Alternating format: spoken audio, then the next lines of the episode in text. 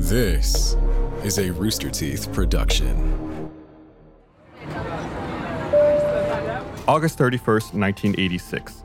Aeromexico Flight 498, a McDonnell Douglas DC 9 with 64 people on board, is on approach to land at Los Angeles' LAX airport after a short flight from Tijuana, Mexico. The pilots are busy preparing to land when air traffic control contacts them to give them a new runway to land on. After giving them the updated news, the air traffic controller never hears back any confirmation, then in horror realizes Aeromexico 498 has disappeared off of his radar. The controller asks another nearby flight if they can see the plane, but they report only seeing a billowing smoke screen on the ground at their 11 o'clock position. Firefighters rush to the scene to find the plane has crashed into houses in the Los Angeles suburbs. What happened to a routine flight on approach to land at LAX? Find out on this episode of Black Box Down. Hello, everyone. Welcome to Black Box Down. It's Gus and Chris. Welcome back, Chris. Yeah, it's good to be back. Yeah, we had a little break, had a couple of supplemental episodes in there, but we're back with regular episodes. Also launched a new show. Also, did we did launch a new show? Look at you with the cross promotion. We have a, Yeah. a Dungeons and Dragons podcast called Tales from the Stinky Dragon. Both Chris and I are in it. It's not quite the same as Black Box Down. It's a, a little more comedic based uh, about D and D. If you don't have to understand Dungeons and Dragons to follow it, it's more about like improv storytelling and making each other laugh. You, would you say that's Yeah. fair, Chris? Yeah, I mean it's it's just like if you like hearing funny stories and uh and um I don't know, like telling jokes and more narrative. Yeah, it's called Tales from the Stinky Dragon. You can find it wherever you get podcasts. If you're listening to this one, if you search for Tales from the Stinky Dragon, you'll find that too. If you don't have enough Gus and Chris in your life, as well as some other people, Blaine, who was in one of our supplemental episodes, uh, is also uh, in that show. Blaine Gibson. And of course, uh, I want to remind everyone to follow us on social media uh, for this podcast at Black Box Down Pod. We repost uh, images and other supplemental material that maybe don't get quite conveyed in the audio format. And I've got a, a terrible photo from this incident that I, I will be sharing on social media. I have to say it was a great uh tease there, Gus, because it's like, oh, we've got a plane coming in, look up and then it's just smoke. it was difficult, right? It's it's a horrible tragedy, right? The controller. Uh, we don't. We're, we're actually not going to talk too much about the air traffic controller in this episode, but uh, he was actually a junior controller. He had only been on the job for a little while. Oh no. Yeah, he had taken over for someone else who was more senior. He convinced the regular traffic controller to go take a smoke break. That way he could get more more experience, more practice, and sit down at the at the radar. And uh, you know he's dealing with all of his stuff. And as far as he knows, he's doing everything right. Then you know this, this plane that he's talking to that he sends to another runway just disappears. You know, and uh, yeah, you know he asks you know the other planes, do you see anything? And they report you know seeing this crash. Oddly enough, the firefighters that I mentioned, they had been doing training exercises near where the impact happened. They saw the crash, so they rushed over to try to put the fires out and find out what's happening. We've talked about incidents like this before, where planes crash into neighborhoods, and uh, I mean, it's it's always awful. I mean, there's it's really Yeah. really a terrible thing. Like plane crashes are already you know violent, and bad enough as it is, and when it happens into a neighborhood, it's even worse. Yeah. So this plane, like I said, was Aeromexico Flight 498. It was a passenger flight from Mexico City to Los Angeles, and on the way it stopped in Guadalajara, Laredo, and Tijuana on August 31st, 1986. The flight was crewed by Captain Arturo Valdez Prom, who was 46 years old and had 10,641 flight hours, and First Officer Jose Hector Valencia, who was 26 years old with 1,463 flight hours. It was a McDonnell Douglas DC 9. This particular plane was actually delivered to Delta in 1969, then Aeromexico later acquired it. So, how old would it be at that point? It was like 17 years old? And things were a little different back then. So, in, in doing his research, Dennis couldn't find the exact number of hours or cycles that this plane had been through. But 19 years is like old but not ancient like some of the Right. other ones we've talked about. So 17 years old. Oh, sorry. Yeah, uh, it's it's not terribly old. It's like getting on a plane today that was, you know, put into service in 2004. Yeah. You know, you probably wouldn't think twice about it. No. And on top of the pilot and co-pilot I mentioned, there were four other crew members and 58 passengers on board this flight. And I know I say this every time we do one of these, the first few legs went by uneventfully. At 11:20 a.m. Pacific time, flight 498 departed Tijuana and climbed to 10,000 feet. And the flight from Tijuana to Los Angeles is actually really short. You know, Tijuana is just on the other side of the border from San Diego. I mapped it out, and to drive from the Tijuana airport to LAX is only 146 mile drive. So it's it's really really close. So like I said, they climbed up to 10,000 feet, and about 25 minutes later, they were instructed to descend to 7,000 feet and contact Los Angeles approach control. Mm-hmm. Uh, it was actually a really nice day. The weather uh, was clear skies, 14 mile visibility. At 11:47 a.m., the flight was instructed to fly on a 320 degree heading to intercept the ILS for runway 25 left. So what is this? Like 27 minutes after they take off, they're you know told how to get on the ILS to come into land. Yeah, that is a really quick flight. It's a super quick flight. Uh, that might be closer than Austin to Houston, right? Yeah, I think it is. Yeah. Uh, and you know, I only say that because I'm sure you fly Austin to Houston, Austin to Dallas. These are places that we connect and fly through all the time. We fly to Dallas just as a connecting piece, but it's Right. like a- you basically get up and then go back down. I actually had to go work in Dallas once. I flew there uh, just for the day, and I took nothing with me. I, like I had no carry on, no, no nothing. I just you know showed up with my wallet, got on the plane, you know, went and did work, and then got on the plane later that evening to come home. It's weird to fly with with nothing. Yeah, I guess it's kind of like just a long commute at that point. Yeah, it was uh, it was weird. Anyway, we're getting distracted here. So then, a couple minutes after they're given those previous instructions, they're instructed to slow down to 210 knots, and they complied. And 210 knots is 241 miles an hour, or 389 kilometers an hour. Air traffic control then advised Flight 498 of traffic in their area at 10 o'clock, one mile away, flying northbound with an unknown altitude. So they're being told, you know, hey, there's other planes in the area, just keep an eye out. Mm-hmm. The crew acknowledged this transmission, but never responded, letting air traffic control that, that they had seen the other plane. Air traffic control then cleared flight 498 to descend to 6,000 and to reduce the speed to 190 knots, which is 218 miles an hour or 352 kilometers an hour. Uh-huh. At 11:52, the crew acknowledged this instruction, and this would be the last communication received from that flight. Air traffic control then advised them that there's going to be a change of plans, and they told them to expect the ILS for runway 24 right instead of 25 left. These runways are on the opposite sides of the airport from each other. If you've ever flown into LAX, 24 right is the one that's closest to Lincoln Boulevard. It's the one you can see sometimes when you're driving on Lincoln Boulevard on that side of the um, the airport. Uh huh. If you've ever played GTA 5, runway 25 left is the is probably the runway you're most familiar with when you go through the gate and it's like uh, on the opposite side of the airport from there. Okay. You and I make videos in GTA sometimes. Yeah, yeah. So that it gives me. I now know what you're talking about. Whenever we meet in GTA to film one of these videos, we normally meet on runway 25 left. So that's where they were supposed to land at first, and then they were moved to 24 right.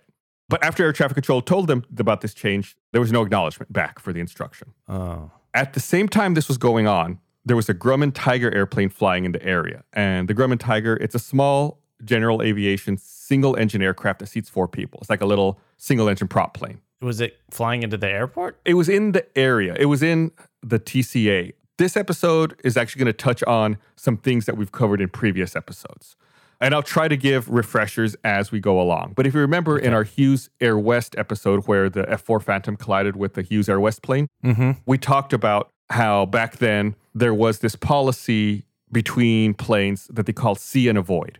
So planes would have to be on the lookout for each other and avoid other planes. Yeah. After the Hughes Air West collision, you know, we talked about how airports instituted what they called uh, a TCA, and it's basically an area around an airport that looks like an upside down cake, an upside down layered cake, where this airspace is restricted. And to come in or out of it, you have to talk to air traffic control and they have to clear you and guide you through this uh, area. And the reason it looks like an upside down cake is like closer to the ground at lower altitudes, it's smaller. But then as you increase in altitude, it grows bigger and bigger. Oh yeah, yeah. Like like a cone. Like a cone, but not as gradual. It's more, Yeah. you know, like a cake. So this plane, this Grumman Tiger, violated the TCA without, you know, permission. So they established radio contact with air traffic control at 1151 and informed air traffic control that he was on visual flight rules flight from Fullerton to Monterey via the Van Nuys Vortac, and he requested an altitude of 4,500 feet with flight following services. I'll explain all that in a second. Uh huh. Air traffic control responded, giving them the transponder code of 4524. And a few seconds later, air traffic control asks the Grumman Tiger if he was at 4,500 feet, to which the Tiger responded that he was climbing through 3,400 feet. The controller then reprimanded the pilot, saying he was in the middle of the terminal control area, the TCA. And in the future, he needs to look at his TCA chart. This pilots all have TCA charts. He should know you're not supposed to be here. Uh, the controller then told him, like, you just had an aircraft pass on your left at 5,000 feet, and there's a lot of jets in this area right at 3,500 feet where you are. Oh man. And on top of that, okay, it's going to get a little more complicated now. Yeah, yeah. About 10 minutes before that, at 1140, there was a Piper Archer that took off from Torrance, California. And a Piper Archer is another small single engine aircraft used in general aviation. This Piper Archer was flown by a man named William Kramer, who was 53 years old and had 231 flight hours. He also had two passengers with him in his Piper. It was, uh, I believe, it was his wife and his daughter. He had filed a VFR flight plan to Big Bear, California, and his route was to fly direct to Long Beach, California, then direct to Paradise Vortac, then direct to Big Bear at an altitude of 9,500 feet. This flight plan, if he had followed it, would have kept him out of the LAX TCA. However, Kramer did not activate his flight plan before the flight, but he was not required to because he was on a visual flight rule, a VFR. At 11:40, he was cleared for takeoff, gave his acknowledgement, and took off from Torrance. And that was the last radio transmission from him. You're building suspense here, guys, because I'm like, wait, which plane is is gonna hit it? There's a lot of mistakes going on. That's this kind of the uh-huh. stage we're setting here. And according to the air traffic control radar data, after he left Torrance, Kramer turned into an easterly heading toward the Paradise Vortac with a transponder code of 1200 and entered the Los Angeles terminal control area without receiving clearance from air traffic control. So basically, if he had followed his flight plan and gone down to Long Beach like he was supposed to, he would have skirted the TCA. But he kind of, instead of doing that, he went on a more direct heading towards the Paradise Vortac and like entered that uh, terminal control area, which he should not have. Why would he do that? So again, there was no further radio contact from him, and since it's a small plane, you know, there's there's not as much data that's known. The speculation is that he had just moved to Los Angeles not that long ago. I think he had lived in Spokane, Washington previously, and he was not as familiar with the geography of Los Angeles. Since he had visual flight rules, well, I'm going to get to, I'll explain VFR a little more in depth in a bit. but the gist of it is when you're flying with VFR, you rely a lot more on visual cues, right? Like he's looking out, like maybe he's looking for the 405. He's uh-huh. like looking for freeways or something like, what direction do I need to go in? Like, oh, there's landmarks that I recognize. And maybe he just became a little disoriented. Maybe he didn't have the right landmark and he just went in the wrong direction. But I'm going to explain, I promise, in just, uh, just a bit, I'm going to explain a lot more about VFR because I know that it can be a little confusing. So about 12 minutes after that Piper took off at about 11:52 a.m., flight 498 and the Piper actually did collide over Cerritos, California, which is about 24 miles east of LAX. They collided at an altitude of about 6,500 feet, and both airplanes fell within the city limits of Cerritos. Wait, the Piper's the the third plane. The third plane, yeah, third plane, not- not, the second one. The second Correct. one was a decoy, Gus. It's a decoy, but it's gonna it's gonna come back. It's gonna be important Okay. too. I promise you. The planes both fell into a residential neighborhood. They destroyed five houses and damaged Oh, seven man. others. Yeah, everyone on board both planes was killed, as well as 15 people on the ground. That's horrible. Yeah, eight other people on the ground sustained minor injuries. There's a an interview I saw with a woman who her house was was impacted by some of this debris.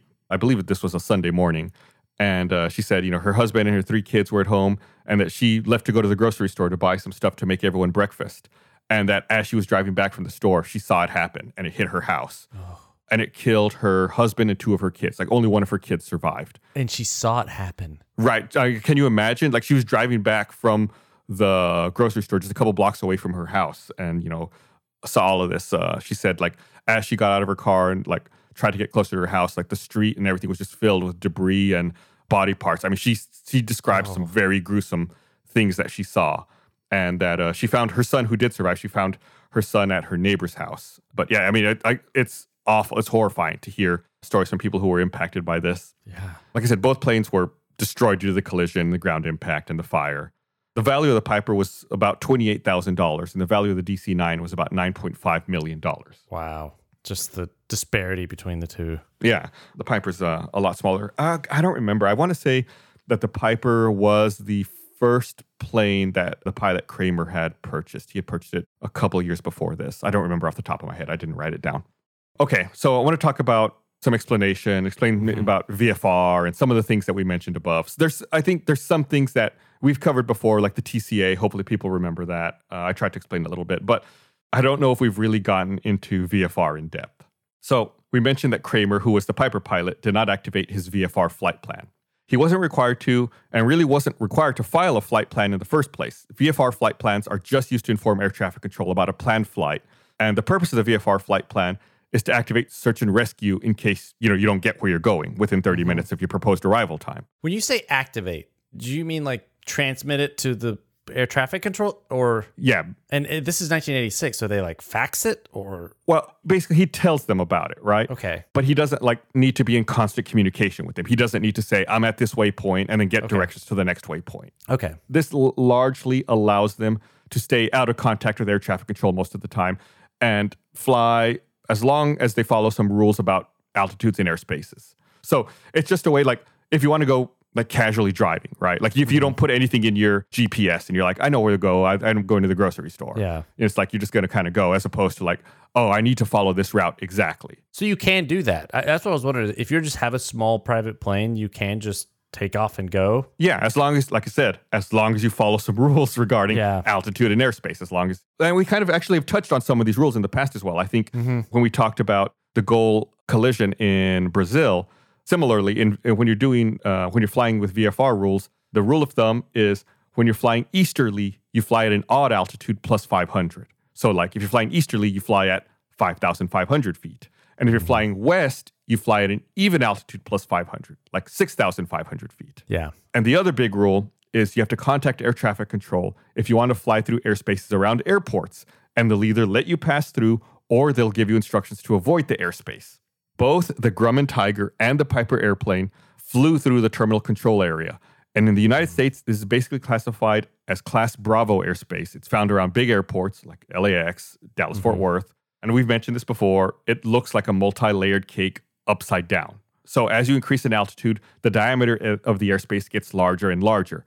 And in order to enter Class Bravo, you must have explicit permission from air traffic control to do so, which neither the Grumman Tiger or the Piper had. Yeah. One thing I said, the Grumman Tiger requested a flight following. Flight following is where uh, a VFR flight asks air traffic control to keep an eye on them and passes them from controller to controller along their route so they're always in contact with someone. It helps the pilot have access to more information in the area about like weather and mm-hmm. traffic. It's not something VFR flights are required to do, but he was doing it just to have more information. Wait, and who, which flight was that? The Grumman Tiger. Oh, the, okay. The Piper did not have flight following, and the standard for that is to squawk 1200 on the transponder to let air traffic control know that you're flying VFR and flying on your own. But even if you're flying with flight following, unless the controller explicitly says you are clear to enter Bravo, you are prohibited from flying in the terminal control area. Okay. So they were doing two different things, but they were both still doing two kind of the same wrong thing, I guess. yeah. You know what's a universally horrible experience? Getting walked in on the in the bathroom. You don't want strangers looking in on you doing your business, so why do you let them do it on your personal business? You know, the internet without ExpressVPN lets anyone, your ISP, other tech giants, hackers, peek in on all your info. That's right, your internet service provider knows every website you visit and can sell that data to ad companies and tech giants. By creating a secure encrypted tunnel between your devices and the internet, ExpressVPN puts a stop to this and keeps your private activity private. It's great. I use it on my computers. It's super easy. It's one button in my browser. Turn it on, turn it off if you want, change your region, whatever you want to do. It could not be simpler. I mean, I can't imagine an easier way to get it done. Uh, ExpressVPN is the number one rated VPN by CNET, Wired, The Verge, and countless others. So if you're like me and believe your online activity is your business, secure yourself by visiting expressvpn.com slash blackboxdown today. Use our exclusive link, which is expressvpn.com slash blackboxdown, and you get an extra three months free. That's expressvpn.com slash blackboxdown. Saving money is sweet, and honey is even sweeter. No, not bee barf honey. Honey, the free shopping tool that scours the internet for promo codes and applies the best one it finds to your cart. Honey supports over 300,000 stores online. Here's how it works. You imagine you're shopping one of your favorite sites. When you go to checkout, the Honey button drops down. All you have to do is click apply coupons sit back, relax, wait as Honey searches for coupons it can find for that site. If Honey finds a working coupon, you watch the price drop. Here recently, I was looking for a a Mother's Day gift online at one of those flower websites. Uh, I went there, and uh, at the very checkout, you hit I hit the Honey button, and boom, there it was. I found a coupon. I saved money instantly. If you don't already have Honey, you could be straight up missing out on free savings. It's literally free and installs in a few seconds. By getting it, you'll be doing yourself a solid and supporting this podcast. I'd never recommend something I don't use, so get Honey for free at joinhoney.com slash blackboxdown. That's joinhoney.com slash blackboxdown. MeUndies believes that comfort isn't just about what's touching your skin, it's all about feeling comfortable in your skin. That's why MeUndies not only uses sustainable, breathable, soft as all heck fabric, but also gives you endless styles, colors, and prints to choose from for comfort inside and out. Uh, I've got tons of different MeUndies. I love them. I mean, there's just so many different ones that I have. I can't imagine wearing anything else at this point. I'm so in love with these underwear. They're absolutely the best ever. Uh, offers classic colors to ridiculous prints. It's also you can fully express yourself in your own special way. MeUndies are also available in a range of sizes from extra small to 4XL. And MeUndies has a great offer for our listeners. You can get 15% off and free shipping with your first purchase. They also have their problem-free philosophy. If you're not satisfied with any product for any reason, they'll refund or exchange it. No caveats, no questions. So to get 15% off your first order and free shipping, go to MeUndies.com slash blackboxdown. That's MeUndies.com slash blackboxdown. So the investigation was carried out by the NTSB. They looked into the pilots and the controllers. And after examining the training records and qualifications of the Aeromexico crew, they found nothing that was extraordinary and they found that the pilots were fully qualified. Air traffic controllers were also qualified in accordance with regulations, and their examination found nothing extraordinary either. The pilot of the Piper, which is the one that collided, was qualified in accordance with his applicable regulations. His friends and flight instructor that were interviewed told the NTSB he had always been very careful about the rules. He was a good student who was always attentive when it came to looking out for other traffic and using charts. Uh, and like I mentioned, that pilot of the Piper did recently move from Washington to Los Angeles in late 1985. And when he moved to LA, he took a flight with a local instructor to familiarize himself with the area and flew six more flights, totaling five and a half hours in the LA area. So, like I said, he was still hmm. kind of new to the LA area and maybe didn't quite know his landmarks very well. And LA can be confusing. I mean, he took a flight to get familiar with another pilot, so that's good. Yeah, it seemed like he was trying to do the right thing and he was trying to, you know, make sure he knew the area before really mm-hmm. flying around. But still, five and a half hours is not a ton of time. Yeah. The NTSB performed a visibility study to determine the physical limitations to visibility from the pilot and co pilot seats of the DC 9 and from the Piper Archer. So basically, they want to see, like, the way the windows are laid out, should they have seen each other? So, to accomplish this, the time histories of both airplanes' flight paths and altitudes were compiled with binocular photographs of the cockpits. And the binocular photograph is taken by a camera with two lenses that are spaced apart about the average distance between human eyes. Hmm. The viewing angle for each airplane were calculated and plotted in relation to the design eye reference point for each airplane's windshields. And the design eye reference point, by the way, I, I want to point something out. I'm going to explain what the design eye reference point is here right now, but the acronym for it is DERP. so if you hear me say DERP, it's the design eye reference point. I'm just saying that right now because I'm going to start saying DERP here in a bit. It, it, it's a it's a really really smart sounding thing that Yeah.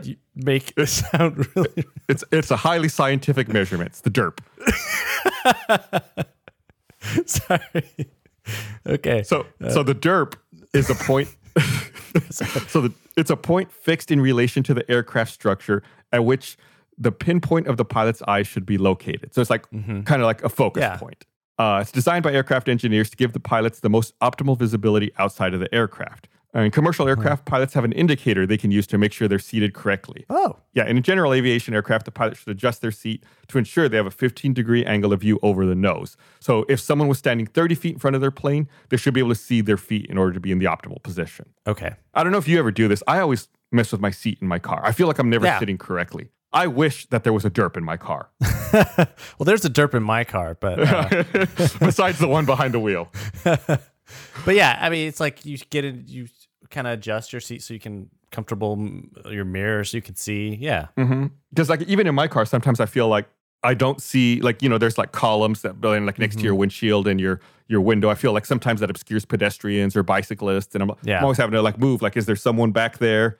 I wish there was an indicator so I could know I'm sitting in the optimal position to get all the views out of my windows. Yeah.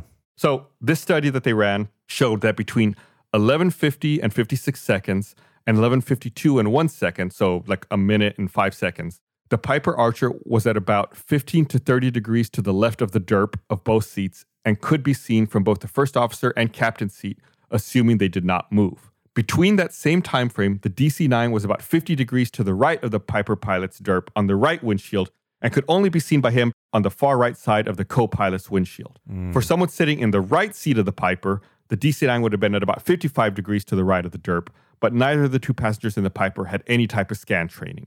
So I mean, that like at that degree, they'd have to be looking, you know, pretty much at their right oh. shoulder to see it. The in the DC. No, this is in the Piper. Okay. So they'd have to be looking out to their right to see that. In the DC 9, they'd have to be looking 15 to 30 degrees to the left of the derp. So not straight ahead. They'd have to like turn, not all the way to their shoulder, I guess, but like to their mm-hmm. left side to be able to see it. Okay. And remember, the Piper's a lot smaller. It's a single engine plane. So they'd Yeah. have to turn all that way and then spot it out there. Yeah. And then from the Piper's perspective, the DC 9 is a lot bigger, but they'd have to turn a lot further to their right to see it. Speed wise, are they going about the same speed or? So, like I said earlier, the DC 9 was instructed by air traffic control to go at about 190 knots for their landing at this point. The top speed of the Piper Archer is 129 knots, which is about 148 miles an hour. So, the Piper was going significantly slower than uh, the DC 9 was. Okay. But the relative speed when they hit is still extremely Yeah. Oh, quick. And even that, like 148 miles an hour, you hit something in your car going 148 miles an hour, that's really bad. Yeah. So the NTSB also looked into the Aeromexico training program And they found that Aeromexico Flight Operations Manual contained a specific section addressing collision avoidance that contains nine articles which command the flight crews to maintain vigilance and reiterate right of way rules. The NTSB also found that Aeromexico DC 9 flight crew members receive recurrent training twice a year that include two days of ground school where aircraft systems are reviewed and either two days of simulator training or one day of flight training. Each recurrent training session was followed by an en route flight check. So it seems like Aeromexico was very diligent about training when it came to this. Uh, you know, sometimes when we cover these incidents, we hear like, oh, the training was lax or they were teaching the wrong thing. That is not the case here. Like Aeromexico was very thorough about this. Yeah. The NTSB also wondered if the controller did not take notice of the Piper radar target and cited three possible factors for this. First, the controller could have been distracted from the critical area of his radar display due to the entry of the Grumman Tiger into the airspace and the change of runways for Flight 498 happening at the same time. See, th- that's why the Grumman Tiger was mentioned. It was a mm-hmm. distraction.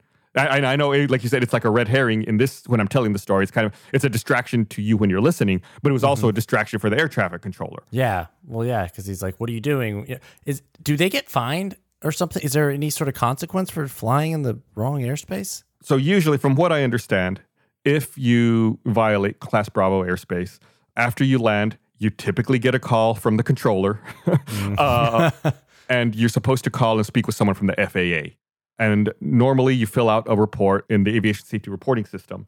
And you voluntarily submit information about what happened to the FAA. And usually, if you go through these steps and you voluntarily submit this information, they're pretty lenient with you. Okay. Because normally, it's an accident, right? Yeah. And normally, nothing bad happens.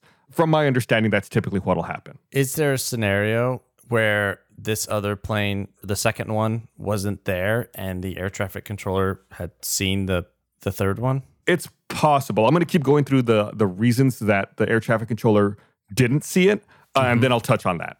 So the second reason they came up with was it's possible the controller may have unintentionally discounted the non-mode C VFR radar return of the Piper as a threat because it was located within the lateral confines of the TCA. So he may have seen it pop up on the radar. on the radar, but the information was lacking. Like it may have just showed up as a blip without any airspeed or altitude information since it was a non-mode C return. Uh, so he may have popped up. Maybe he thought it was an anomaly. It was a like a malfunction of the radar. Mm-hmm. Maybe he didn't notice it because it didn't have the additional information on it. I don't know. I can't speak to that because that's whatever happened in the air traffic controller's head. Yeah. And third, it's possible that, that the primary radar return of the Piper either did not appear on the display or the strength of the return was compromised by atmospheric interference due to a temperature inversion. So that's the other possibility. We talked about this in other incidents. The controllers at the t- who were in the tower at the time stated that their radar was old and kind of finicky. It didn't always work. Oh. Sometimes mountains or sometimes buildings would mm. interfere with radar returns, and maybe you wouldn't see a plane pop up for one or two sweeps of the radar. I don't know. So maybe it wasn't there. Maybe it showed up and was discounted because it didn't have the uh, mode C return. Mm-hmm. Maybe it was there and it just wasn't seen because of the Grumman Tiger. Any of those Yeah. are possible.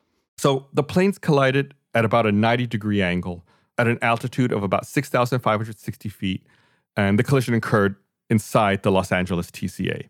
Uh, these are the findings, by the way. Okay. Both pilots were required to see and avoid the other airplane. Remember, I talked about see and avoid earlier. There was no evidence that either pilot tried to evade the collision. And we talked about see and avoid in Hughes Air West in the past as well. The pilot of the Piper was not cleared to enter the Los Angeles TCA. His entry was inadvertent and was not the result of any physiological disablement.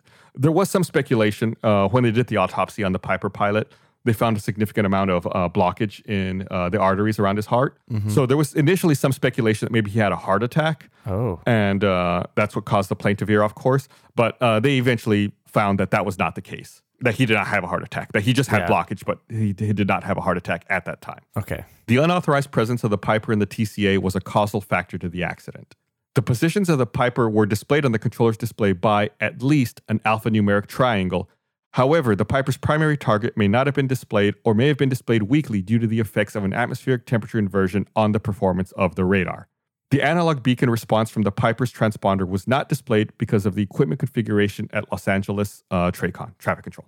The controller stated he did not see the Piper's radar return on his display and therefore did not issue a traffic advisory to Flight 498. His failure to see this return and to issue a traffic advisory to Flight 498 contributed to the occurrence of this accident. The Los Angeles TRACON was not equipped with an automated conflict alert system which could detect and alert the controller of the conflict between the Piper and Flight 498. So, just kind of a summary. I I think we covered all of mm-hmm. those things already leading up to this. And the NTSB determined the probable cause of the accident was the limitations of the air traffic control system to provide collision protection through both air traffic control procedures and automated redundancy. Factors contributing to the accident were the inadvertent and unauthorized entry of the Piper Archer into the Los Angeles terminal control area and limitations of the see and avoid concept to ensure traffic separation under the conditions of the conflict. So there were a few recommendations, of course, uh, to try to uh, keep things like this from happening in the future. Uh, there were four that I'm going to cover here. Expedite the development, operational evaluation, and final certification of the traffic alert and collision avoidance system for installation and use in certified air carrier aircraft. We've talked about this. This is TCAS. Mm-hmm.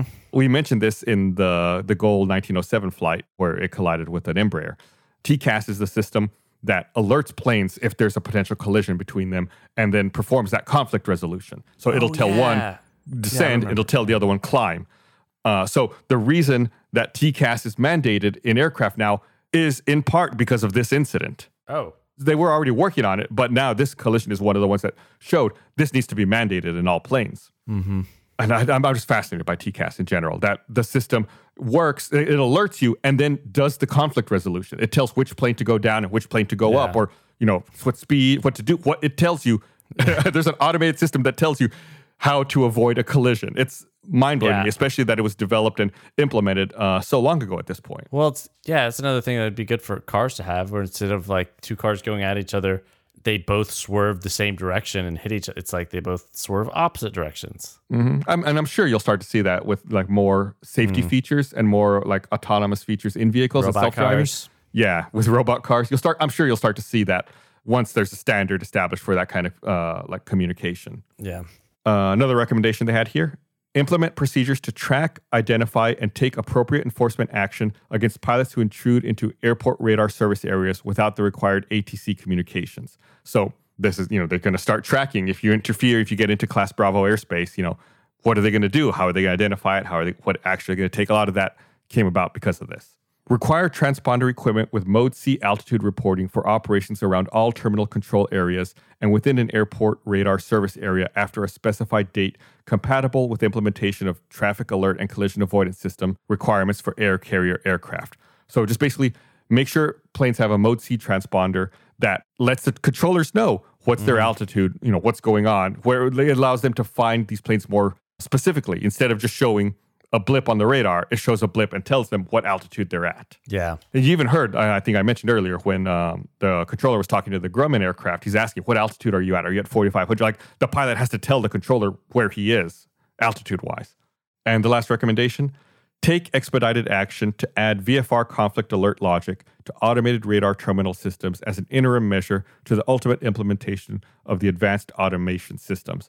So give better alerts to air traffic control when there is a potential for a VFR flight to interfere with another flight. What was the time period in which they were visible to each other before they hit? Off the top of my head, I want to say that the NTSB speculates that they should have been able to see each other for two to three minutes before impact. Oh, so that's like that was longer than I thought. Yeah, I mean, like I said, the Piper is a smaller plane and was more off to the side for the DC 9. It was more out of the way for them to see it. The Piper may have been distracted. Again, this is speculation. We don't know for certain. He may have been looking more at the ground trying to find landmarks since he wasn't as familiar with LA and was flying VFR.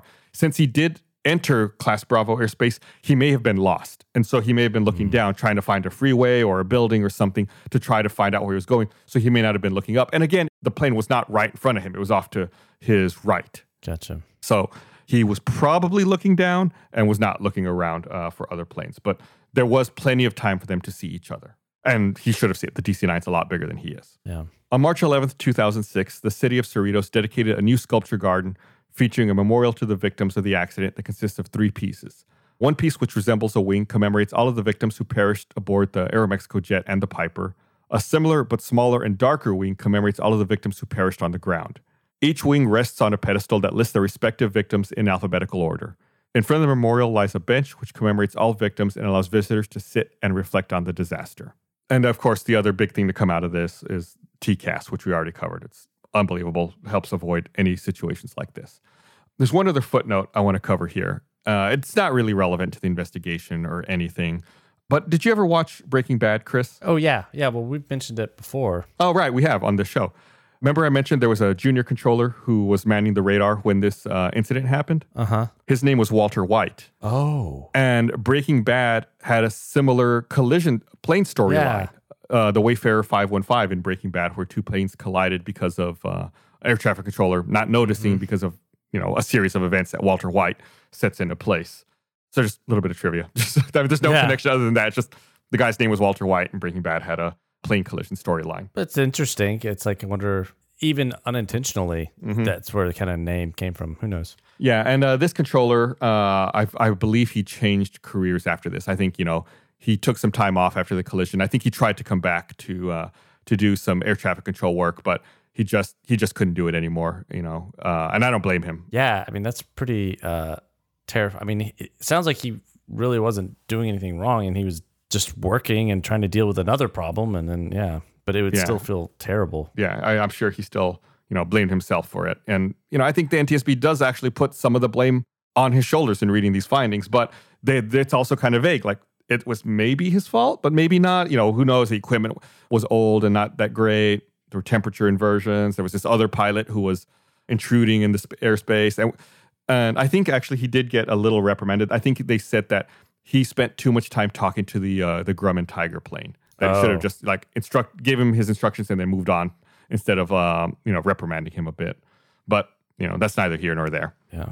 But that's it. That's Aeromexico 498. Terrible tragedy, which, you know, ultimately led to uh, TCAS and a lot more safety, you know, and I think that's the big takeaway, even though this is horribly tragic and lives were lost, you know, flying today is so much safer uh, because of lessons learned from incidents like this. Mm-hmm. Someone actually took a picture of Aeromexico 498 crashing to the ground. Oh. It's a really grainy, low resolution photo. I'll put I'll, I'll put it on social if you follow us at Black Box Down Pod. Uh, but basically, it looks like when the Piper hit it, it took off the horizontal stabilizer and most of the vertical stabilizers, like it hit the back of the plane. Gotcha. And you can see the the, the Aeromexico 498. It looks like it's upside down and nosediving into the ground. But follow us on social media at Black Box Down Pod. And on a more lighthearted note, we do also have our new Dungeons and Dragons podcast, Tales from the Stinky Dragon, with Chris and I are both in. You don't have to know anything about Dungeons and Dragons. Just give it a listen. If you do know about Dungeons and Dragons, maybe you'll enjoy a little more. But you know, it's a lot. It's a lot about just like telling stories and improv and laughing. Yeah. So if you're looking for the next thing to listen to right now, well, there you go. Yeah, we should have a couple episodes out by the time that this episode airs. And they're quick. You can listen to the first one in like what 30 minutes. So I think 30 to 40 minutes. I think they're about as long as Black Box Down episodes. yeah. But all right, thanks for listening, everybody. Uh, we'll see you guys next week. Bye.